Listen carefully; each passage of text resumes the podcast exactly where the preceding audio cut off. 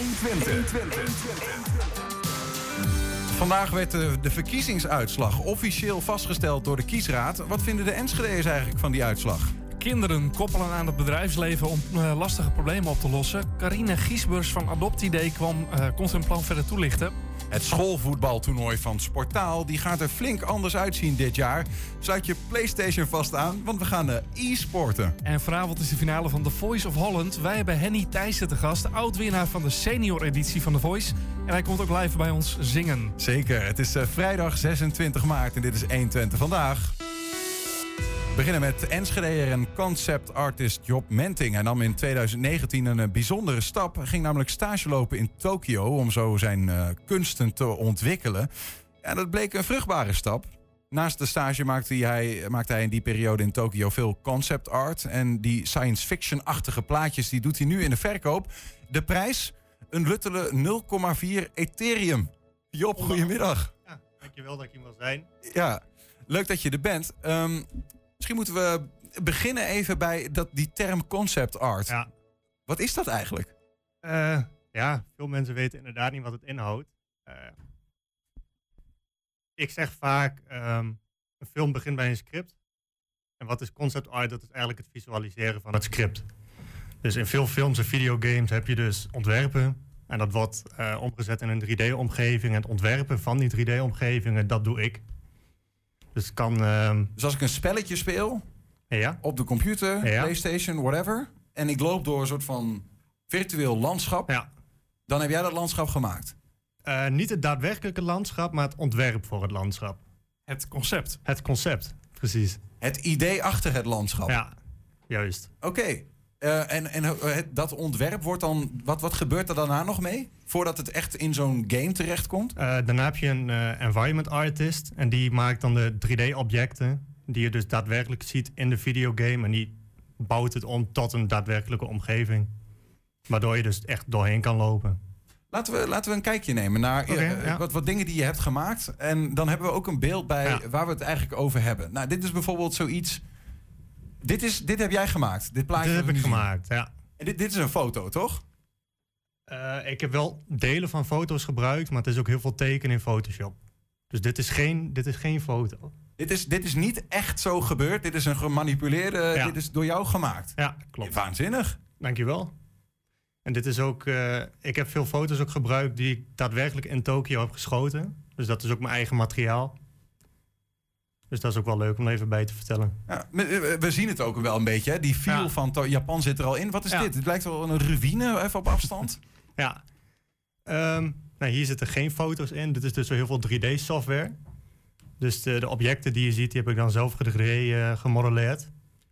En die ook weer uh, nabewerkt in Photoshop met heel veel tekenskills eigenlijk. De, hoe, ja, de, hoe maak je dat dan? Want dit ziet er gewoon, dit ziet er bijna echt uit. Dit is waanzinnig. Dankjewel. Realistisch. um, ja, zoals ik zei, ik gebruik dus ook veel 3D-software.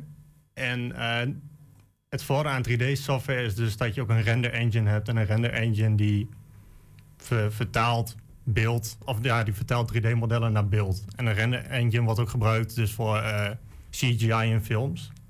Dat soort dingen. De, en dat is?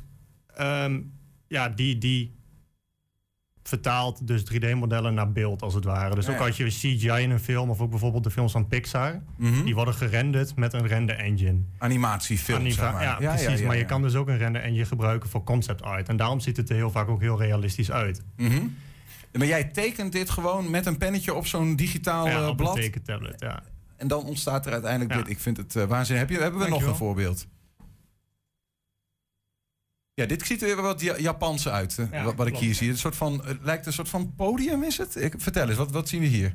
Eh, wat je hier ziet, ja, dit was eh, een opdracht van een klant. Ik heb deze ook samen met de jongen gedaan met wie ik naar Japan ben gegaan. Dus dit is eigenlijk een, eh, ja, een collaboration.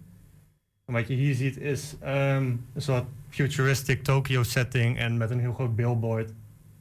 En ja, het is wel ons concept, maar het was het idee van de klant. Dus veel meer Ja. kan ik er ook niet echt over zeggen eigenlijk. Hoe, want hoe, ik neem aan, dit heb je niet van vandaag op gisteren dat je dacht, nou, ik ga dit eens doen. Waarschijnlijk kon je al vrij goed tekenen altijd, denk ik dan. Hoe word je dan redelijk. uiteindelijk concept artist?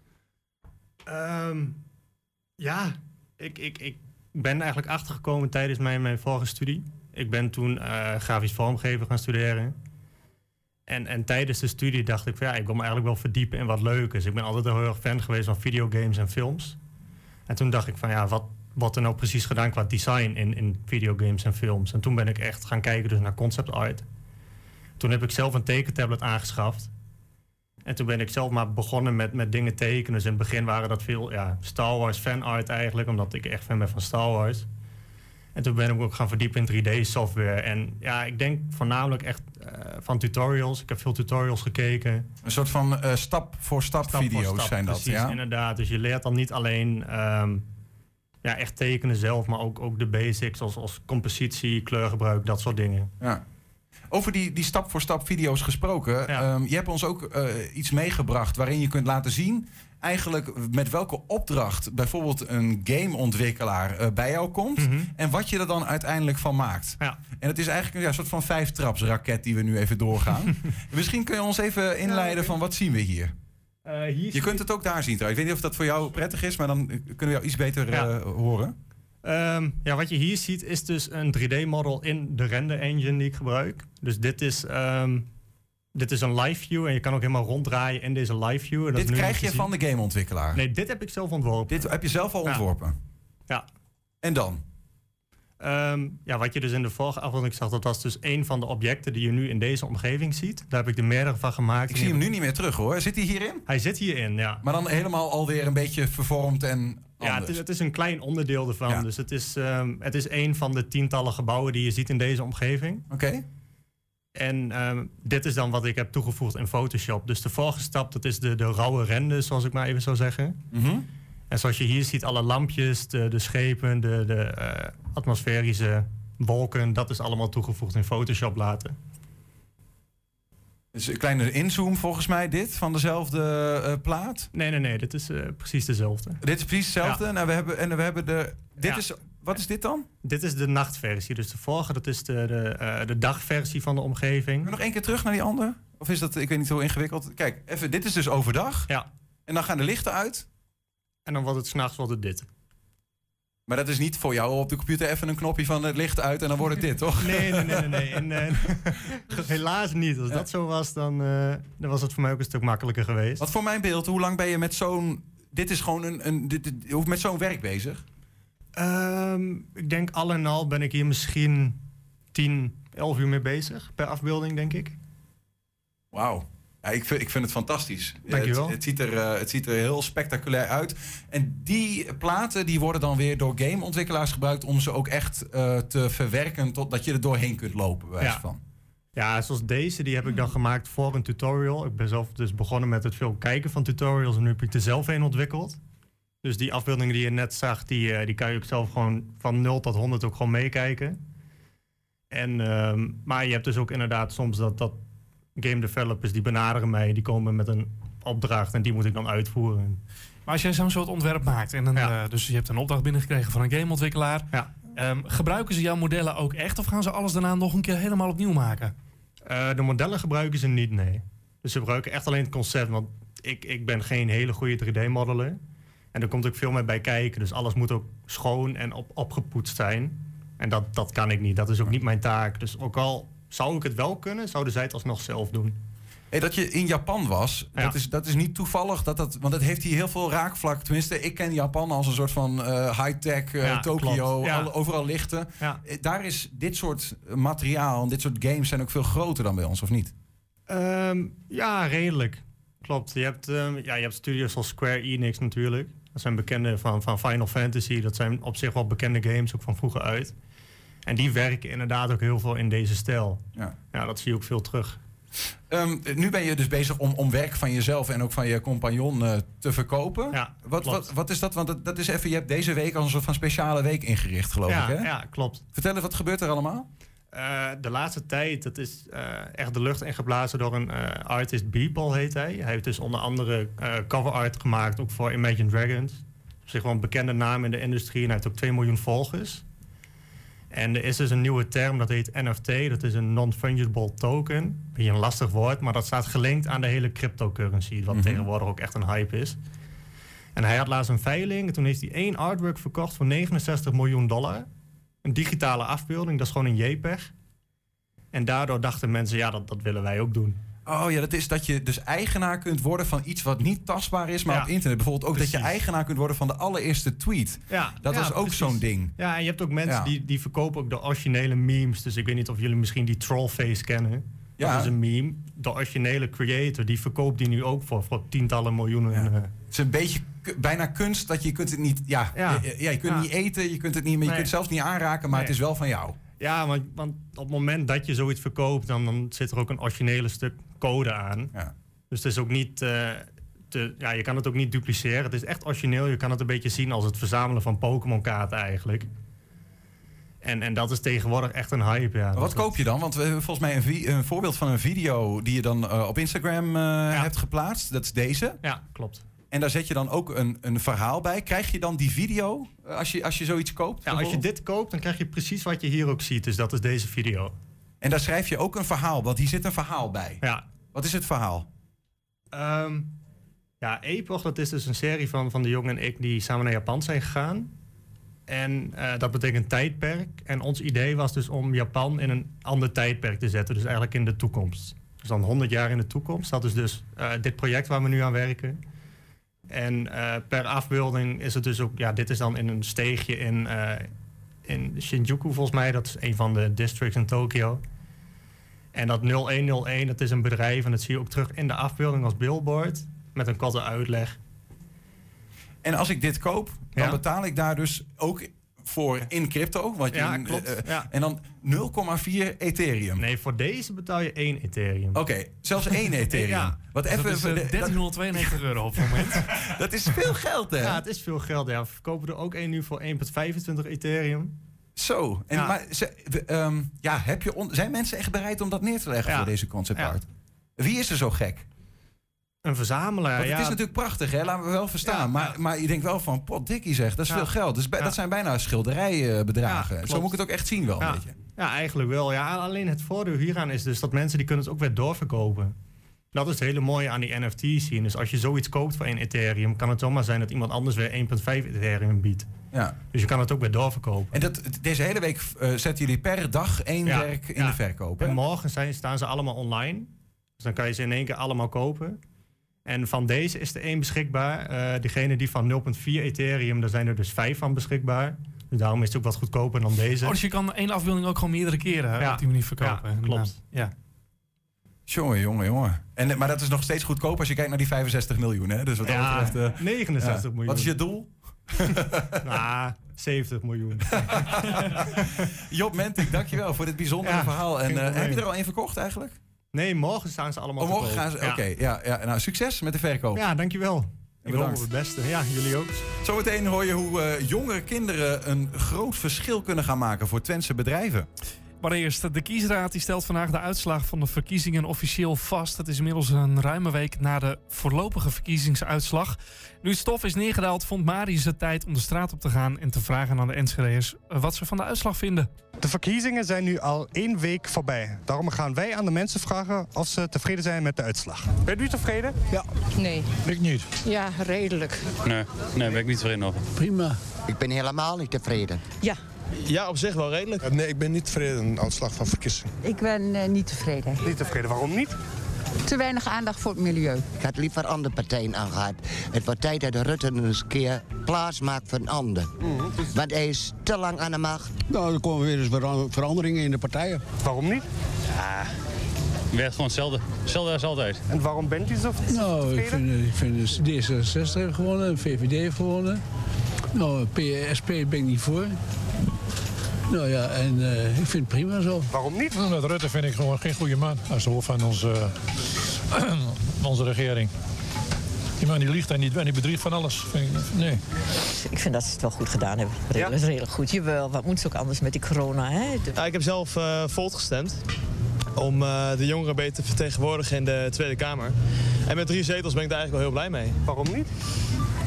Omdat er eh, sommige, ehm, eh, hoe noem je dat? Sommige regels en sommige dingen dat eh, hij naar voren kwam, ik niet mee eens ben. Nee, waarom niet? En eh, ik heb de CDA gekozen en dan meer andere partijen dat die probleem oorzaak van dit land. Ze hebben voorgegaan. Maar die, die partij was wel echt hier bouwen en, en een mooi land maken bij hun misgaan. Wij moeten dik betalen straks. Als burger. En dat vind ik zonde, vind ik dat. Ik had liever gehad die vrouwelijke aan het doen. Die was iets, eh, moet ik zeggen... Die was iets eh, meer voor het volk. Voor de arbeider. En niet voor de hoge pieten. Dus dat was het. En wat verwacht je nu van de nieuwe regering dan?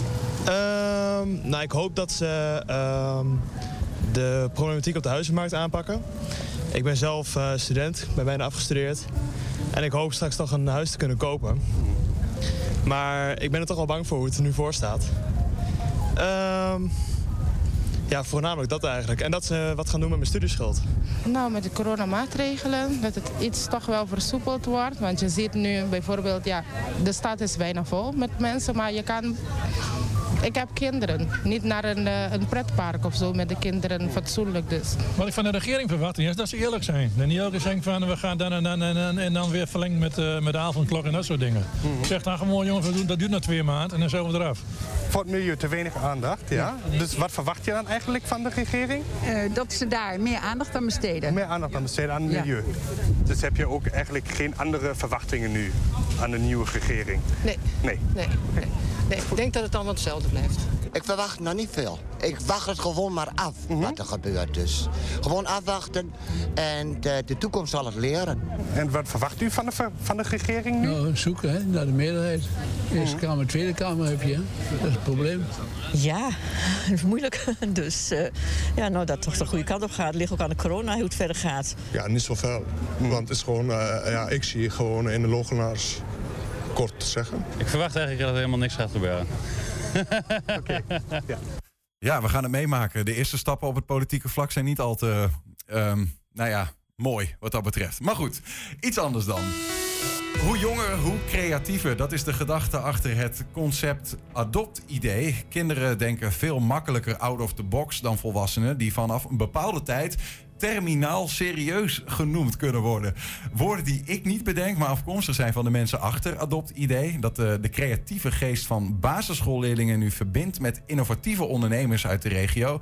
Om te beginnen in Haaksbergen. Carine Giesbers, die kan er alles over vertellen. Carine, welkom. Ja, dankjewel.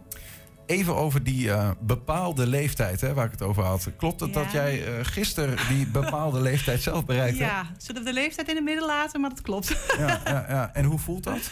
Ehm, Voel je je nu ook echt heel nee, serieus? ik voel me nog heel erg jong en creatief. Oké, dus wat dat betreft ondermijnt dat al een beetje de uitspraak. Oh ja. Heb je hem desondanks wel gevierd trouwens? Ja, beperkt natuurlijk. Ja, dat wel. COVID. Ja, ja Maar goed. dat is altijd anders, ja.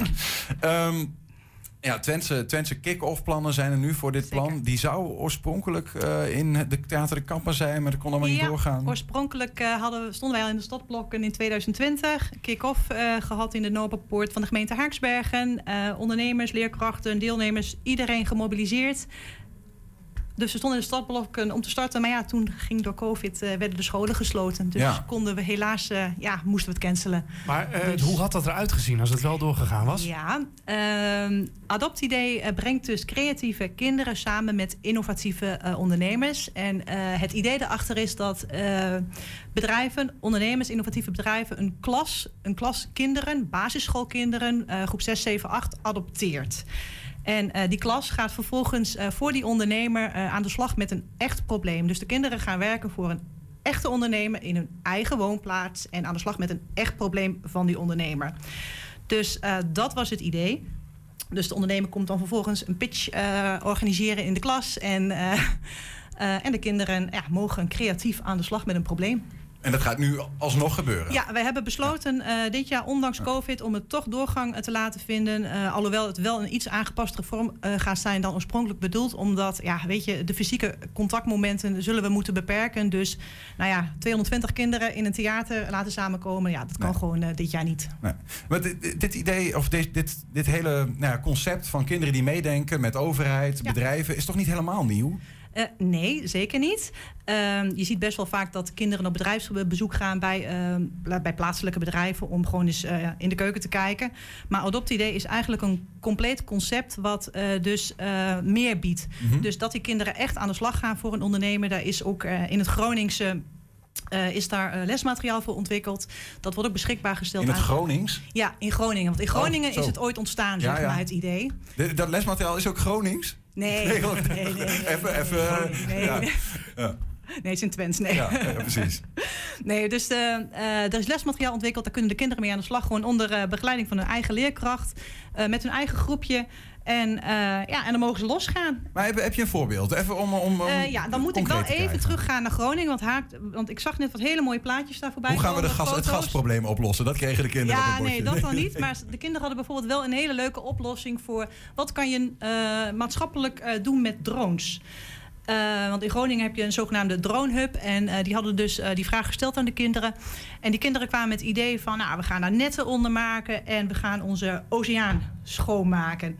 Dus eh, nou, de plastic soep eigenlijk eh, verwijderen. En ondertussen worden de, die drones eh, automatisch opgeladen... op de vliegdekschepen die hier in de oceaan liggen. Dus daar, dat vond ik super creatief. Maar wat je ook kan voorstellen, bijvoorbeeld een VR-bril. Ja, wij weten allemaal wat het is. Maar als je dat in de zorg wil inzetten, bijvoorbeeld voor ouderen. Ja, hoe leg je dat uit? Hoe zo'n bril werkt? Nou ja, laat kinderen een handleiding schrijven en je hebt je oplossing. Nou, dat is op zich eh, goed bedacht. Die dus het kan alle kanten taal. op. Ja, dus het kan alle kanten op. Je kunt ze ook laten eh, meedenken over restmateriaal eh, in fabrieken. Bedenk daar een tweede leven voor. De- En er zijn ook echt wel bedrijven die hiervoor in de rij staan om te denken. Want, want het klinkt ook een beetje, en dat bedoel ik niet flauw, maar als iets van hè, toch even van hè, dan betrekken we die kinderen er ook leuk bij. En uiteindelijk dankjewel voor je idee. Of is het ook echt iets waarvan bedrijven zeggen: nee, we, willen, we, we gebruiken dat ook echt. Ja, ze worden zeker geïnspireerd daardoor. En ehm, ik, kan, ik weet niet of één op één ideeën zijn doorgevoerd. Maar ondernemers worden geïnspireerd omdat kinderen die denken out of the box, hebben geen oogkleppen op. Die, ja, die denken veel creatiever. Waarbij jullie zeggen: hoe jonger, hoe beter. Ja. De kinderen die jullie ehm, hiervoor gebruiken eh, zijn groep 6, 7, 8. Ja. Zou het ook nog jonger kunnen? Eh, wellicht, maar ehm, wij hebben ook. Ja, wij vinden het ook belangrijk dat eh, kinderen er ook iets van leren, uiteraard. En ehm, dat we ook bijdragen eh, aan de zogenaamde 21 Century Skills. En ehm, dus dat, dat is dus probleemoplossend leren denken, innovatief vermogen, digitalisering, eh et cetera, et cetera. Nou ja, en daar zijn hele jonge kinderen natuurlijk te jong voor. En we willen natuurlijk gewoon kinderen het liefst ook op bedrijfsbezoek laten gaan. Dus Dat adoptidee, waar dit vandaan komt, is een Ja. onderdeel van het bedrijf waar je werkt, toch? Nou ja, niet helemaal. Het is bedacht, zeg maar. We zijn initiatiefnemer eh, van dit eh, initiatief. Mijn collega Wouter van Dijk eh, heeft het ooit bedacht. Mhm. Die werd dus geïnspireerd door eh, professor Dr. Ietske, de man van de terminale serieusheid, zeg maar. En ehm, ja, hij is hier gewoon mee begonnen in Groningen en heeft er drie keer over gedaan met echt ja, groot succes. En eh, de laatste dag. eh, ik ben toen bij die einddag geweest dat je gewoon 1200 man op de been in Groningen. Dus ouders, ondernemers, eh geïnteresseerden, de kinderen. Eh, ja, super enthousiast. Ja, ja, ja. Nou, ik stel die vraag ook even omdat eh, eh, de PNO-consultants waar, je, waar je voor werkt, die, wat jij doet is onder meer kijken naar Ja, subsidiekansen. klopt. Voor innovatieve bedrijven. Ja, en toen dachten wij 1 en 1 is 2. Is dan de subsidiekans groter op het moment dat je kinderen laat meedenken in je bedrijfsvoering? Nee. Nee, nee, op dit moment niet. Nee, Nee, dat Nee, niet. Nee, nee, nee. Nee, je moet het zien als een echt een maatschappelijk eh, project. waarin wij zeg maar, de werknemers van de toekomst al op jonge leeftijd kennis willen laten maken met eh, innovativiteit. Ja, precies. En voor jou gaat het ook wel iets verder dan jouw werk, toch? Je bent hier wel echt hartstochtelijk fan ja, van? klopt. Ik, ik hoorde van het project en ik denk, ah, fantastisch. Ik Mhm. denk, dat wil ik ook. Dus vandaar dat ik het ook naar Haaksbergen eigenlijk heb gehaald. Omdat, ja, ik woon zelf in Haaksbergen. Ik heb kinderen in die leeftijd. Dus wie dus ook dus nu gaan meedraaien met Adoptidee. Dus ja, dat maakt het voor mij... eh, Want wat is het plan? Haaksbergen, daar eh, begint eh, de, de, ja. de, de dominion eh, Ja. van zeg maar, het, het ja, spul. klopt, Want je hebt het net over drones. Hè? Enschede is ook aan de weg aan het timmeren. Wil Europese drone-hoofdstad worden. Is er een idee dat, dat er over een aantal maanden... dat ook kinderen in Enschede mee gaan Nou denken? een aantal maanden is misschien iets te vroeg. Maar wij hebben zeker de ambitie om het in Twente verder uit te rollen. En daar zijn we ook al wel over in gesprek. Mhm. En daarna? Nederland, de wereld? Nederland, Europa. Oneindig. De ideeën zijn oneindig. Maar goed, we moeten ergens beginnen. Dus Ja. in, in, eh, ja, in het oosten van Nederland heb ik voor Haaksbergen gekozen, dicht bij huis. En eh, ja, Ja. En hoe meet je dan eigenlijk uiteindelijk eh, succes van zo'n zo'n project? Want je Nou- weet niet helemaal of het één op één wordt overgenomen. Nee, maar dat, is ook niet per se het doel. Hè? Het bedoel is dat je ondernemers verbindt met kinderen en dat iedereen eh, samen eh, vooral plezier heeft.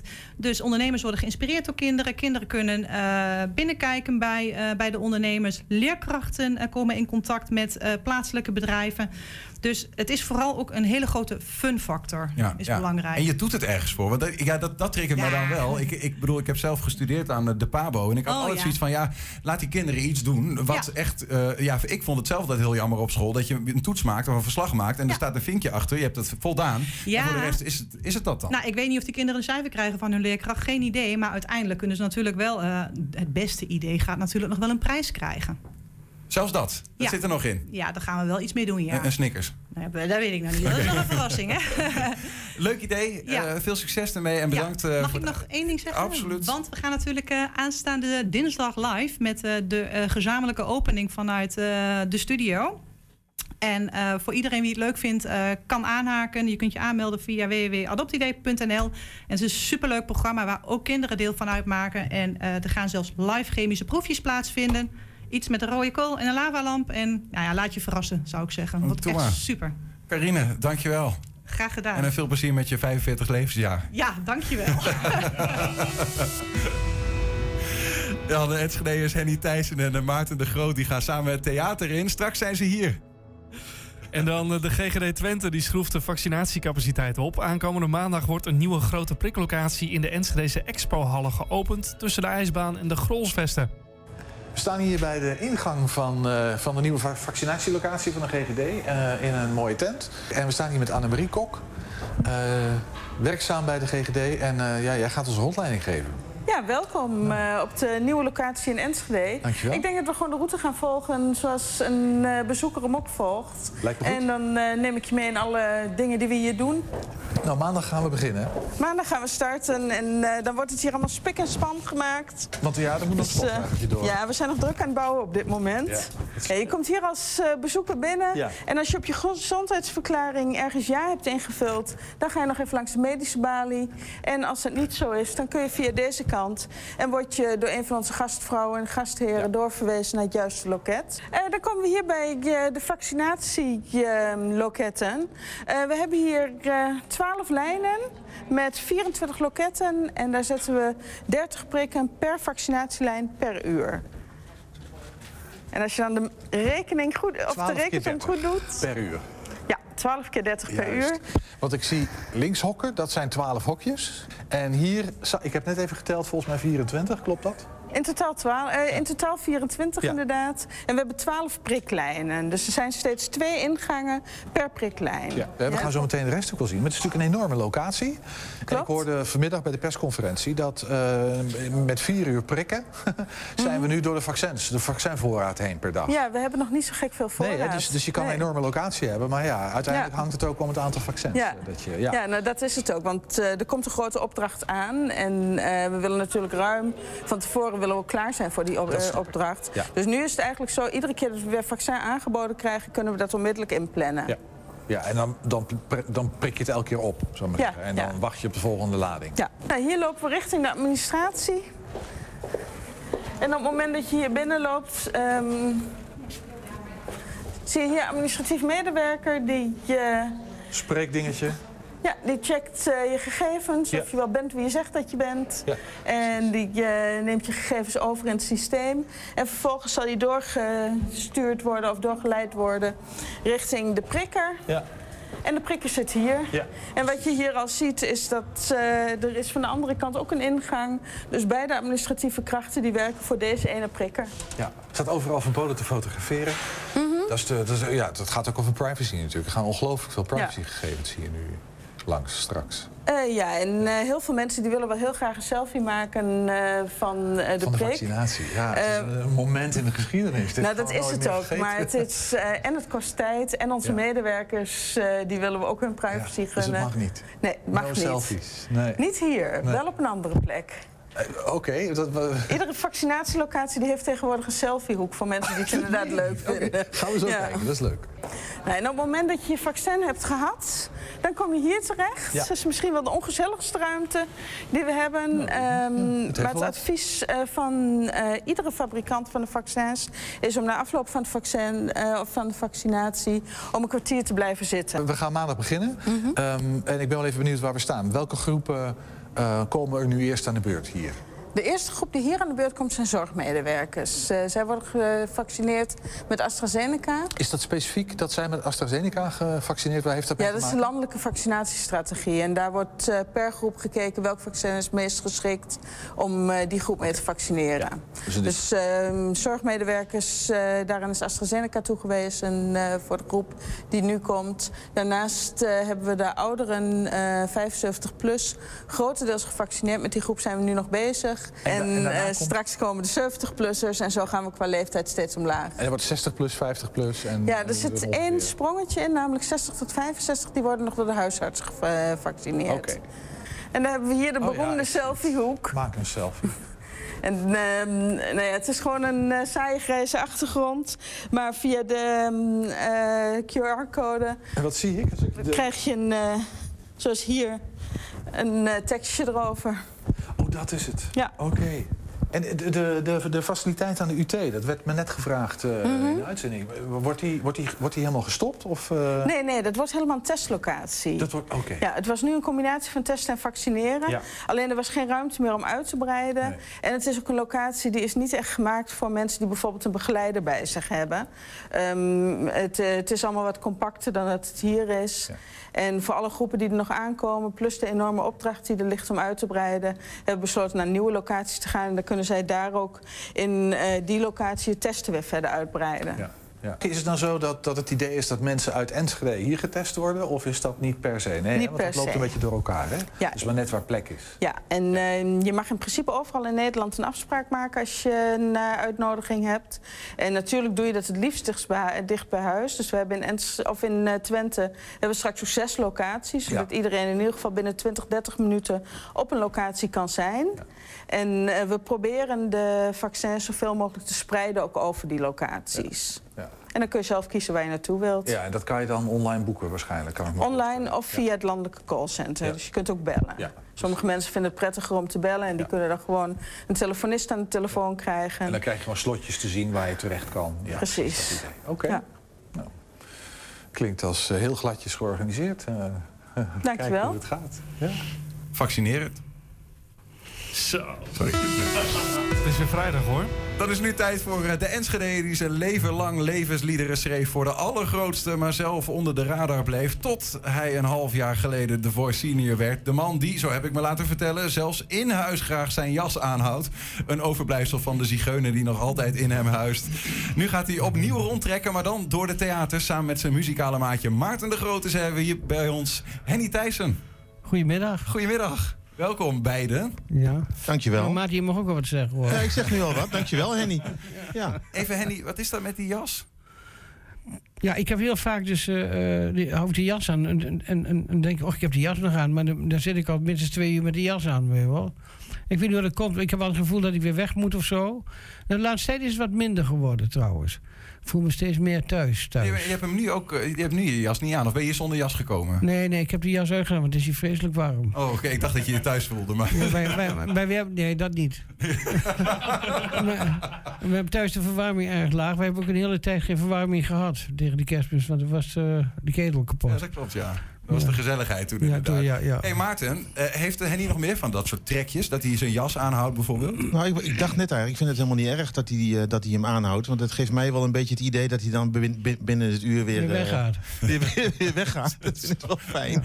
Maar het voelt wel raar, ja. Hij heeft inderdaad eh, heel lang eh die jas aan. Toch ga je samen met hem de theaters in. Ja, eh, ik denk dat het ook wel het thema ook wel een jas is. Jas. Ja, een theater. Hou je jas we- aan. Nee, nee, nee, dat is allemaal gein. We gaan eh het theater in met Henny. Met Lloyd Filippo en eh Arjan Wilmink op drums. En we willen iets heel moois maken. We worden ge- geregisseerd eh, en helemaal geproduceerd door eh, het Wilmink eh, Theater. Kom maar. Ja. En, en Henny, ga je dan in, alleen in het Wilmingtheater Nee, nee, spelen? nee, Of- we gaan het land door. Nee, het Oh, land door, hè? Ja. Nee, dat zou een beetje onzin wezen, al die, alleen maar voor hier te gaan staan. Ik, eh, ik wil graag het hele land door. Ja. Wat is dan, wat is dan de, de, de bedoeling? Want je hebt natuurlijk eh, talloze liedjes geschreven. Ga je die eh, zingen of ga je Nou, echt nieuwe materiaal maken voor Ik heb zoveel repertoire. Dus we gaan echt met z'n allen kiezen wat lijkt wat ons het beste is. En er zitten ook liedjes bij van anderen, heel veel van anderen, want die zijn het meest interessant. Want zelf heb ik niet van die grote hits gehad. Maar wel mooie liedjes die de aandacht nodig eh, eh, hebben om dit een keer te doen. Ja. Maar ik heb ook heel veel bekende liedjes van Tino of Andreas. Die ga je, die ga je ook tegen ja, horen ja, ja, ja, we, Ja, gaan we ook ja. doen, ja. En zit er nog een beetje eh, hard rock eh, in Nee. het vat? Misschien gaan we een hardrock nummer een beetje Oh, uitkleden. En dat het, dat, is- tenminste, dat vind ik wel heel erg leuk. We hadden, daar, we hadden in de jaren tachtig prachtige nummers. En Want die jullie waren speelden toen samen in keihard. die band, hè? Voor ja, die- ja, ja, ja, ja, ja, ja. Ja. Ja, ik was eh, een toetsenist. Als een degelijke man. En Henny was dan eh, de zanger. Ja. Met een paar anderen. dat was echt wel eh, dat was leuk.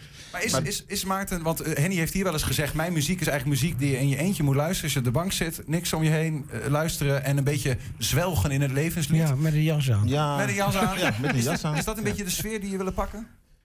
Eh, theater, ja, weet ik eigenlijk niet. Het is wel een traan. Ik denk ook dat het wel diep gaat. Want Henny Ja. schrijft wel zijn teksten eh, op levensverhalen van anderen. En die, die, die, eh, die verhalen komen heel erg terug. Ja, maar het moet je wel show. raken. weer. Ja. Het moet wat te betekenen Dus het wordt hebben. echt een lach en een traan.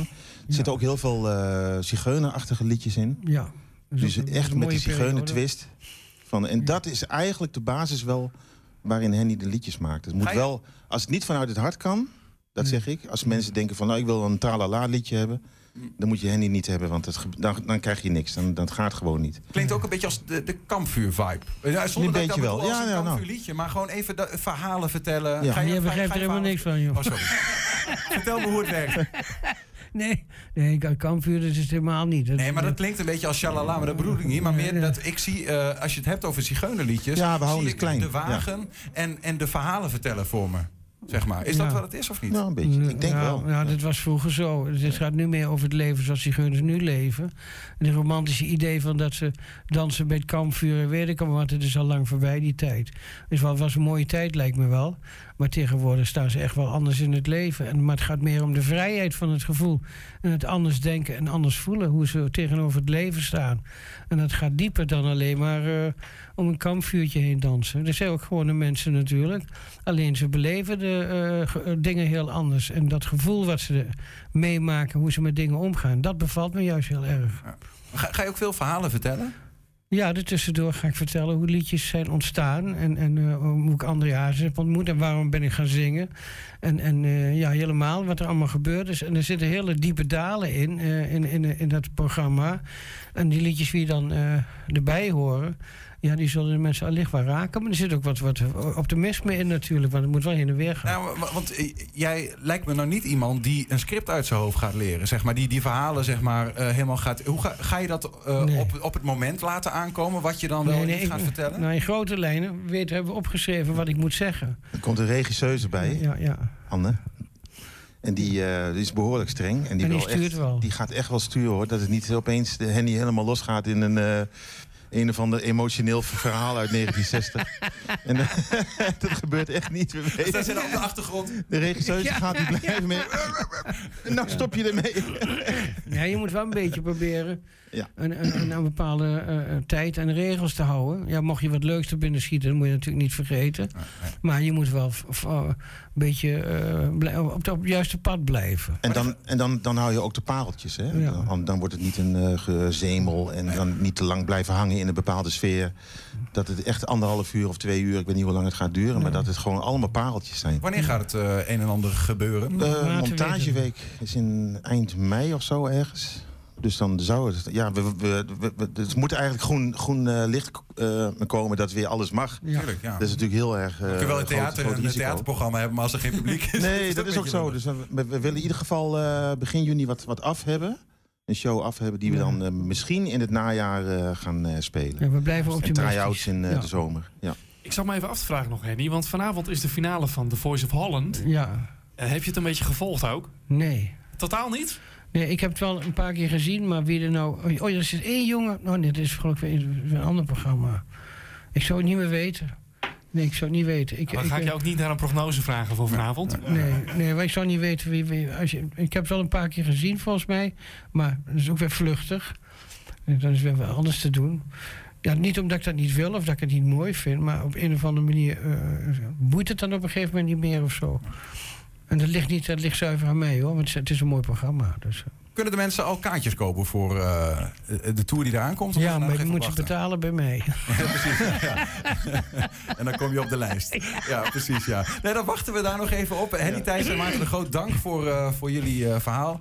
Ehm, Henny, je mag alvast eh, Oké, dat ga ik doen. naar de grote studio begeven. Hierna zometeen zing je een van die parels voor ons. Eh, dank voor, eh, voor dit mooie verhaal, Maarten. Ook bedankt. Dankjewel. Hey Niels, heb jij gestemd vorige week? Ja. Wat heb jij gedaan met je rode potlood? Die zit in, de, in, de, in mijn jaszak. Hier, daar. Echt In, serieus? mijn, in, het, Eh, in, het, in het borstzakje, ja. Ja, precies. Ja, ehm, Rola die ging voor ons de straat op om te onderzoeken wat Enschede's nou eigenlijk gedaan hebben met hun rode potloodje. Ik vind hem zelf heel mooi. Echt een mooi signaal. Rood, eh, eh, eh, dat rood had ik nog niet in huis. Dus... Ik heb gestemd, maar ik heb geen rood potloodje. Ja, ik heb gestemd. Heb het potloodje meegenomen. Ik heb geen rode potlood meegenomen. Maar je wel gestemd? Ik heb wel gestemd. Ja, ik heb gestemd en een rode potloodje meegenomen. Ja, met genoegen. Ik heb per brief gestemd, dus ik had geen rood potloodje. Uiteraard, hè, weer niet. Hè? Ja, dat is een beetje traditie natuurlijk. Hè? Het wordt natuurlijk eh, veelvuldig onder de aandacht gebracht. Dus dan kun je eigenlijk niet weigeren om, om mee te nemen. Nee, dat mocht niet. Niet? Nee, ik heb in Oldenzaal gestemd. Ik moest hem achterlaten. Rode potloodje meegenomen, ja. Ja, heb ik. Eh, ik heb gestemd, ik heb het rode potloodje ook meegenomen. Ik heb hem nu niet mee. Ik heb hem thuis liggen, het rode potloodje. Ga je er nog wat bijzonders mee doen? Eh, nee. Ik heb Jacé meegespeeld. Hoe? Jacé. Ik heb hem aan mijn dochter gegeven. Die, die was daar, Wat zij ermee doet, weet ik niet. Twee keer zo lange potloden in Amsterdam, want daar, daar hebben we gestemd. En, ik dacht, en toen dacht, zeiden we al tegen elkaar, als je die door drieën deelt, dan, eh, want het gaat toch om mil- miljoenen dingen, hè? Nou, ik denk het is bijzonder omdat eh, altijd eh, moet je dat daar laten liggen. En nou, eerste keer mag ik dat meenemen. Dus ik heb dat bewaren. Eh, ik ben eh, studentassistent op de universiteit en dan kijk ik nu tentamens mee na, want dat moet ook in het rood. Ik heb wel gedacht, misschien is het ook nog voor lipstift iets of zo, hè, als je het nat maakt. Nou, hij ligt op, op tafel, dus ik heb nog niks bijzonders mee gedaan. Nee, misschien, maar volgens mij is het gewoon een, eh, ja, een rood potloodje. Dus als je een rits potloden koopt en ze afzaagt, heb je volgens mij exact hetzelfde. Ik heb wel eens stiekem op Marktplaats gekeken of er echt gekken waren, weet je wel, om het echt op Marktplaats te zetten. En ik, eh, ik, ik hoorde ook al dat, dat er 300.000 mensen inderdaad op, op Marktplaats hadden gekeken. En, eh, niet voor het zoeken naar de, naar de items, maar ja, nee, dat is natuurlijk van de zotte, weet je wel, dat mensen überhaupt dat eh, gaan verkopen. Dus eh, ja, ja, mooi aandenken en eh, ja, voor de rest eh, hecht uiteraard geen waarde aan. Ja, ik snap het wel, dat verkopen op Marktplaats. Natuurlijk een schaars item. Niemand heeft dat. Hè, dus daar kun je veel geld voor krijgen. Nou, ik heb er gisteren even naar zitten kijken, maar er staan echt een paar honderd advertenties ook op. Ja, en sommige voor 300 euro of zo. Nou ja, succes ermee, hè. Wat de gek ervoor geeft. Dan grote onrust deze week nadat een eh, 12-jarige jongen zijn piemel liet zien... in een Instagram live gesprek met twee bekende acteurs. De jongen deed dit nadat een van de acteurs, Bilal Wahib, hem 17 doesoe, oftewel 17.000 euro beloofde als de jongen dus zijn piemel kon laten zien. Wahib zegt nu de opmerking grappend te hebben bedoeld, niet te hebben gezien dat de jongen minderjarig was en ook enorm veel spijt te hebben van de hele situatie. Maar ja, wat maakt dat uit voor de rechter? Dit is mijn uitspraak en daar moet u het mee doen. Rechtspraak met Damstee Advocaten. Letselschadeadvocaat Lex Neumann, goedemiddag. Goedemiddag. Even één dingetje helder krijgen. In een eh, bericht wat ik las staat of er aangifte is gedaan. Dat wil de politie niet zeggen. Maar ook zonder aangifte kan die vervolgd worden. Ja.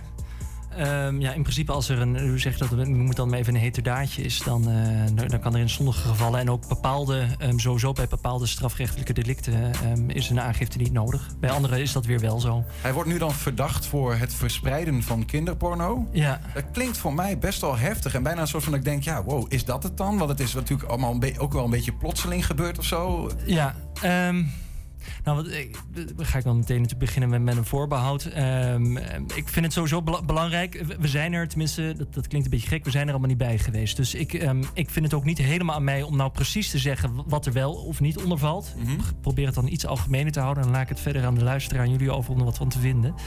Ehm, is het kinderporno? Nou ja, eh, voor de wet, en zo staat het gewoon letterlijk in de wet, dat moet gaan om een seksuele handeling.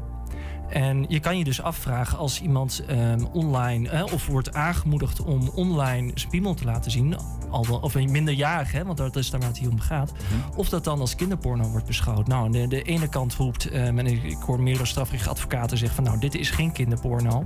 Ehm, terwijl dat weer een andere het, het meldpunt kindermisbruik zegt weer, ja, wij vinden dit weer wel kinderporno. Uiteindelijk is het aan de rechter, dus dat is een beetje om mezelf. eh, Ja.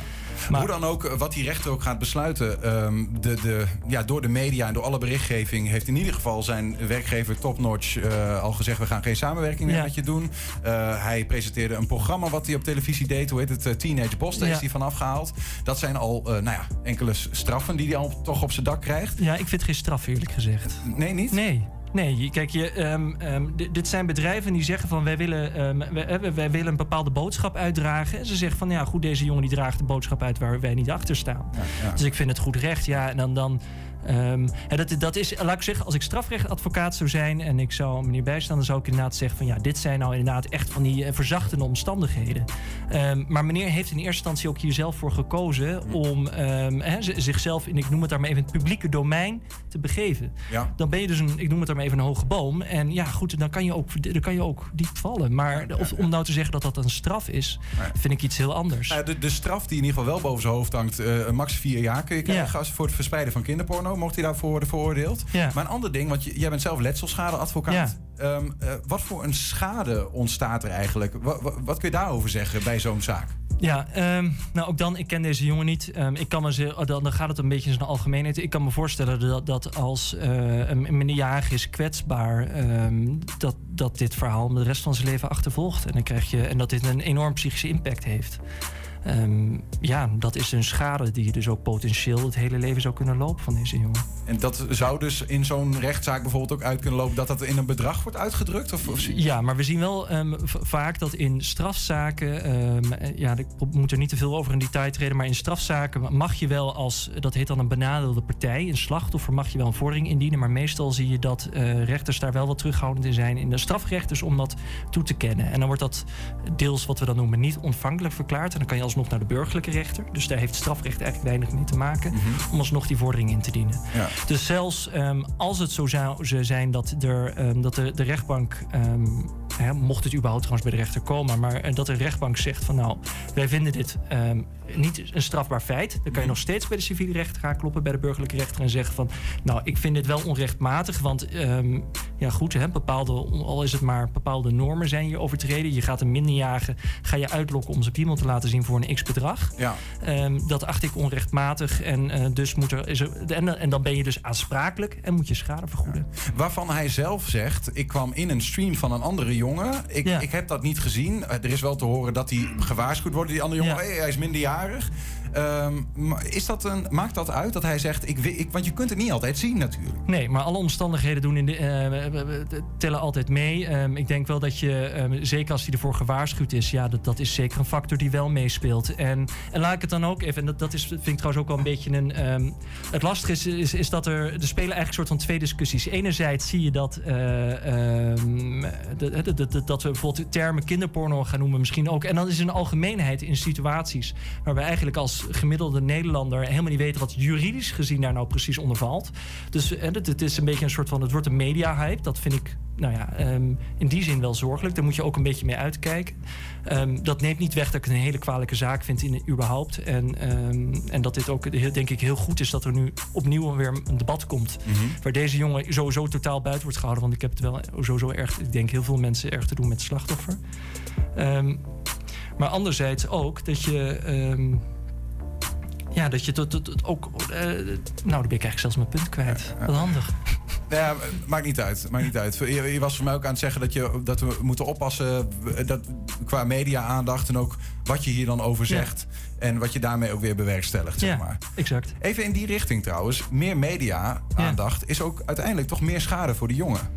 Ehm, Dat is- dat zou- jouw ja, aan, Nou, dat, dat, dat, dat zou je misschien wel kunnen zeggen, ja. Maar goed, het gaat er uiteindelijk om, ehm, eh, wat is schade? Kijk, als het het impact heeft op deze jongen, op zijn leven... ehm, en zijn leven zal- gaat hierdoor anders lopen dan dat het anders zou zijn gelopen... dan is dat verschil ertussen. En dan moet je dat op een of andere manier dus in geld hè, proberen uit te drukken. Dan is dat wat je de schade noemt. Ja, ja. Ehm, Ja, we kunnen volgens mij hier best wel veel vragen over stellen, heel lang over praten. Ja. Maar we zitten ook al wel weer door de tijd heen. Zo snel gaat het. Eh, dank voor, eh, voor wat je voor, to- tot nu toe aan ons hebt kunnen uitleggen hier over deze zaak. En eh, Ja. Nou ja, met een bepaalde behoudendheid hier en daar natuurlijk. Ja, ja, nou ja, goed. En ik denk ook wel, en dat, dat, dat, ik, ik had het voor mezelf ook nog eens echt eens voorgenomen om het nu ook weer te zeggen. Ehm, ook voor alle minderjarigen die mogen luisteren, maar ook ouders. ehm, let alsjeblieft zo op sociale media. Want dit is natuurlijk eigenlijk gewoon, ongeacht ehm, de strafbaarheid van dit hele verhaal, is dit natuurlijk gewoon in en in triest. En eh, ja, dit is wel gewoon, denk ik, het gevaar van eh, moderne media. Ja. Dus let erop. Dankjewel. Lex Neumann. Graag gedaan. Zometeen hier live muziek van Henny Thijssen. Eerst naar een bijzonder alternatief voor het schoolvoetbaltoernooi in Enschede. Sportaal organiseert dat schoolvoetbaltoernooi ieder jaar. Maar dit jaar gaat de organisatie het vanwege corona net even anders doen. En wel op een hele bijzondere manier. In samenwerking met e-sports Team Twente is er een FIFA scholenkampioenschap georganiseerd. Aan de telefoonlijn eh, eh, Jeroen Gerink van Sportaal. Goedemiddag. Goedemiddag. Doe maar, een eh, FIFA-toernooi. Ja, ja wij zijn eh, vanwege de coronatijd ook genoodzaakt om, eh, om te kijken naar alternatieven voor hetgeen we eigenlijk altijd aanbieden. En eh, ja, zoals u net al aangaf, gaat het schoolvoetbaltoernooi met 1700 kinderen die jaarlijks deelnemen, gaat, gaat dit jaar niet door. En ja, zijn we eigenlijk in samenwerking met de Universiteit Twente zijn wij gekomen tot, tot dit alternatief. Oké, maar eh, hoe gaat dit kampioenschap eruit zien dan? Want normaal gesproken loop je natuurlijk met z'n allen op dat veld rond. Eh, zit iedereen dan nu gewoon thuis online te gamen? Ja, je gaat, eh, je gaat thuis gamen. Je hebt, je hebt eigenlijk FIFA eh, 2021 heb jij nodig. En, een stream waarvoor je inschrijft en, ehm, ja, en je kunt gaan gamen. En die kinderen die hebben dat ook allemaal. Veel wel, ja. Ja, veel wel. Maar wacht even, want een schoolvoetbal, ik weet het nog goed. Dan ging je met je groep 8 en dan gingen alle andere scholen van Enschede. Dat was fantastisch. Het terrein van Victoria vaak. En dan waren al die scholen daar. En dan speelde je met je hele team, eh, met je hele klas, eh, of afvaardiging, hè, ehm, tegen een andere klas. Gebeurt dat ook in dit FIFA-toernooi? Of speel je Ja. individueel? Nee, je speelt, ja, je speelt eigenlijk namens je school. Dus je kunt je inschrijven. We hebben een, eh, een toernooi voor de groep 7 en voor de groep 8. En je speelt namens jouw school, speel jij tegen andere scholen. Ehm, en uiteindelijk eh, komt daar, eh, net zoals in het echt, komt daar een, een, een uiteindelijke toernooiwinnaar uit. En die, krijgen een, die gaan een scholenprijs ontvangen. Moeten de klassen dan ook bepalen wie hun champion wordt, die ze naar voren schuiven? Ja, ja de, in principe hebben we in eerste instantie gezegd twee deelnemers per eh, school, per jaargang. Dus twee deelnemers uit groep 8, twee deelnemers uit groep 7. Ehm, en eh, ja, dan is het wel verstandig om, eh, om wel de betere spelers aan te gaan wijzen, zodat, eh, zodat je kans maakt om te winnen. Zijn er al klassen aan het trainen, weet je dat? De, de, de jongeren die hier aan deelnemen trainen eh, eh. Het is- Zit er nog een soort van beperking ook op, eh, op de console? Dus moet dit op PC? Moet het op een PlayStation? Wat is het idee daarachter? Nee, het, het, eh, een PlayStation, eh, een Xbox of eh, gewoon via de, via de PC is mogelijk. Je hebt, eh, je hebt, een, eh, eh, ja, je hebt internet nodig eh, en FIFA 2021. En eh, als je je hebt aangemeld op de, op de website, dan eh, kun jij vanaf, eh, volgens mij is het half twee, kun je inloggen. Ja. En, eh, vanaf half twee kun je inloggen en eh, ja, dan gaat het eigenlijk gaat het systeem lopen en, eh, en ga, jij, eh, ga je een poolfase spelen en een knock-out fase spelen. Want als dat toernooi zo meteen is, kun je, kun je ook meekijken dan als school? Dus kun je alsnog gewoon op afstand aan, aanmoedigen? Ja, dat is het leuke. Er is een livestream te vinden en die, die, die gaat nog gepubliceerd worden. Eh, die gaat ook in de scholen gedeeld worden, waardoor je eigenlijk je klasgenootjes aan kunt gaan moedigen, ook vanuit huis. Eh, maar je kunt meekijken. De wedstrijden worden van commentaar voorzien. Dus ehm, ja, eigenlijk eh ehm, ja, we best wel echt een, eh, een voetbalwedstrijd na op die manier. Ik heb echt een beetje spijt van dat we dit vroeger niet hadden. Want kijk, Niels is natuurlijk zo'n sporttalent. Die deed het goed vroeger bij voetbal. Ja, ik daarentegen niet. Maar ik denk dat ik dit wel goed zou kunnen. Ja, ja, ja, ja. Nou, ik ben zelf ook werkzaam op, eh, op een school. En eh, ja, je ziet daar ook eh, kinderen die, die iets minder aandacht hebben voor het spelletje in het echt. Die zie je dus nu wel de aanmelding, omdat ze ontzettend goed zijn in, in deze sport. Ik vind het fantastisch. Wanneer, wanneer gaat het plaatsvinden, Jeroen? Ehm, eh, voor de groep 7 gaat het op 31 maart plaatsvinden. En voor groep 8 op 7 april. En hoe kunnen kinderen zich opgeven voor eh, dit toernooi? Ja, het portaal heeft een eh, nieuwsbrief naar alle scholen toegestuurd. Daarnaast eh, eh, sturen alle combinatiefunctionarissen, maar ook de groepsleerkrachten, sturen erop dat kinderen zich, eh, zich aan gaan melden namens hun school. Ehm, en dan eh, worden ze uitgenodigd. Oké. En Jeroen, eh, dankjewel voor je uitleg en eh, heel veel plezier met het FIFA schoolvoetbaltoernooi. Gaat helemaal goed komen. Bedankt. Yes, sai.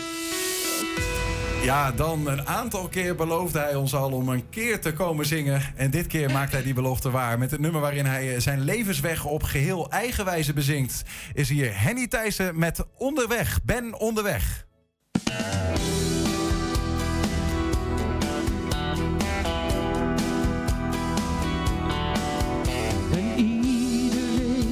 En en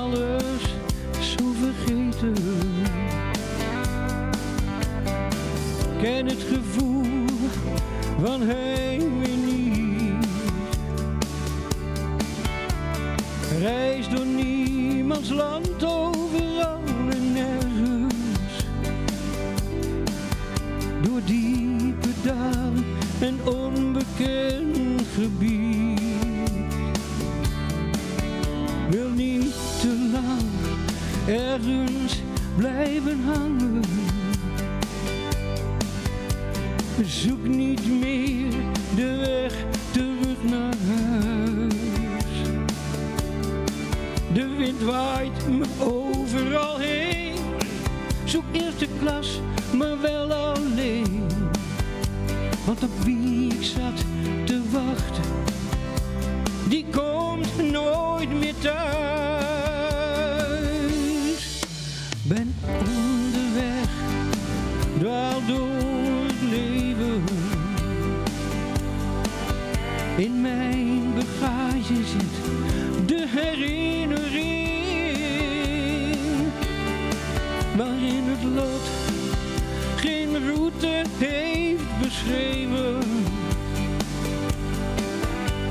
Welke kant de engel met jou ging. In mijn hart de vraag waar je bent gebleven. Als ik op een kruispunt stil bleef staan. Oh, ik reis zonder plan omdat ik niet anders kan. Ben onderweg, heb nog een eind te gaan.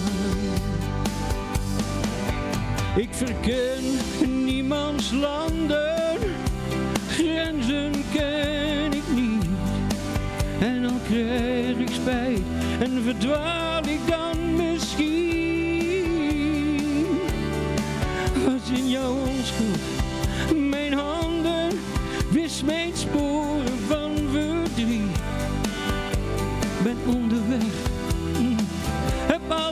heb alles, lang nog niet gezien.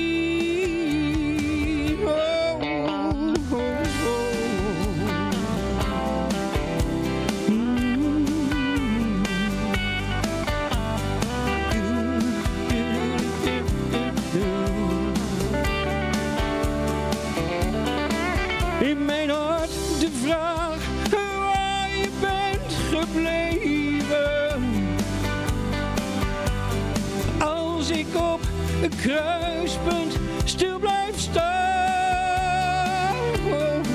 Ik reis zonder plan, omdat ik niet anders kan. Ben onderweg, heb nog een eind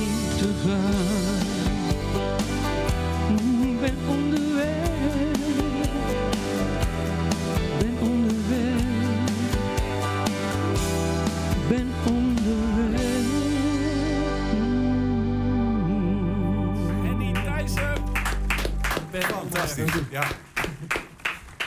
Ja, dat is wel, echt- ja, dit is wel, eh, de man kan wel zingen. Zeker, Ja, absoluut. fantastisch, eh, Henny. Leuk man. Ehm, zo, het is, eh, we zijn bijna aan het einde van de uitzending. En het is vrijdagmiddag, dus dan traditiegetrouw inmiddels. Ik wil het bijna wel traditie noemen, toch? Absoluut. Ja. Onderweg Is- naar de top. Onder, ben onderweg naar de top. Ik, het, het klinkt een beetje als iets traditie. Zo, nou ja, we doen het maar, want het is traditie. Zo van, ja, het is ook zo lullig om hem op straat te zetten. Dat is een beetje het gevoel wat ik eraan overhoud. Heren, fuck jullie, ik ben weg. Nee, de kauwgom die onder de tafel zit geplakt en je toch maar Sorry, blijft ik, eh, terugkeren. je Ja, ja, ja, Ik, ja. ik probeer het gewoon nog even een keer opnieuw. Is dat, eh, is dat goed? Ja, ik wil een hele mooie aankondiging. Ja, het is weer vrijdagmiddag en ja, ik kijk er altijd de hele week al naar uit. De afsluiting, het begin van het weekend. En daar hoort één stem bij. Dat is de stem van Bart Peter Zweem. Als je er nou niet bij had gelachen, was dat heel... Ja. Ik, ik ga dit opnemen en als geluidsfragment s'avonds terugluisteren, lieve mensen. Dat, eh, dat ga ik doen. Hier is de column van Bart Peter Zweem. Beste luisteraar, u wist het misschien niet, maar ik schrijf ook poëzie. Waaronder haiku's. Dat eh, zijn Japanse gedichten. Ik kan er niet zo heel veel over zeggen. eh, dat is allemaal in ontwikkeling. Maar ik wilde alvast een van die haiku's met u delen. Het gaat over Pieter Omtzigt. Oh, dat had ik helemaal niet mogen zeggen trouwens. Kan dat nog geknipt misschien? Dat er even uitgehaald wordt of zo? Of dat, eh, Oké, eh, ja. Eh, luisteren mensen hier überhaupt naar? Dat is, oké, nou dat is onhandig, want ik mocht het niet zeggen. Dus bij deze neem ik ontslag als haiku-schrijver. En dan ben ik er volgende week weer gewoon als columnist. Daarmee lijkt mij alles opgelost.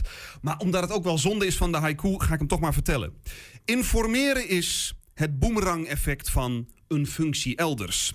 Ja, hartstikke mooi, maar daar is het mysterie nu wel een beetje vanaf. Schijnbaar zijn er in de politiek dus geluiden om onze Pieter Omtzigt te krijgen in een functie elders. Dat is uitgelekt door onderhandelaar Kasia Ollogren toen ze met die aantekeningen leesbaar onder haar arm liep. Foutje en daarna stopte ze meteen met haar gesprekken voor het oprichten van een nieuw regeringsclubje. En dat is natuurlijk volkomen zonde, want dit is wat we willen. Geen achterkamertjes, geen geheimen, gewoon de waarheid op tafel. Ik zeg Ollogren als minister-president Kasia, die per ongeluk met zichtbare aantekeningen langs allemaal persfotografen loopt. Wat? Is er een foto gemaakt? Had ik nou nooit gedacht. Nou ja, zeg, dan moet ik maar stoppen. Maar dankzij haar is die geest nu wel uit de fles. Wel zo helder en het bespaart een hele hoop tijd en moeite. Ik wacht vol spanning op het volgende lek.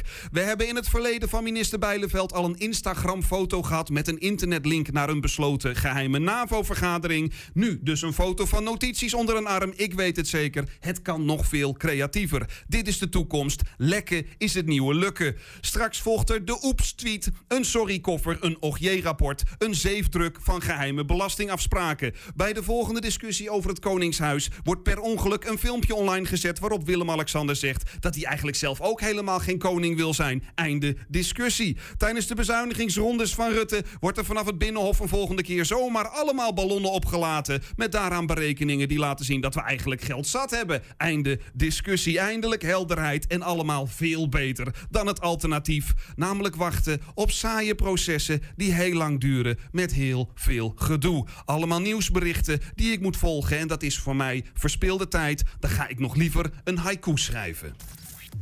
En daarmee zijn we aan het einde van deze uitzending. Ik kijk vast uit naar volgende week, vijf minuten voor vijf. De volgende column. Vaak vijf uur. Terugkijken voor deze uitzending, dat kan via 120.nl, via ons YouTube-kanaal en vanavond om 8 uur en 10 uur via tv.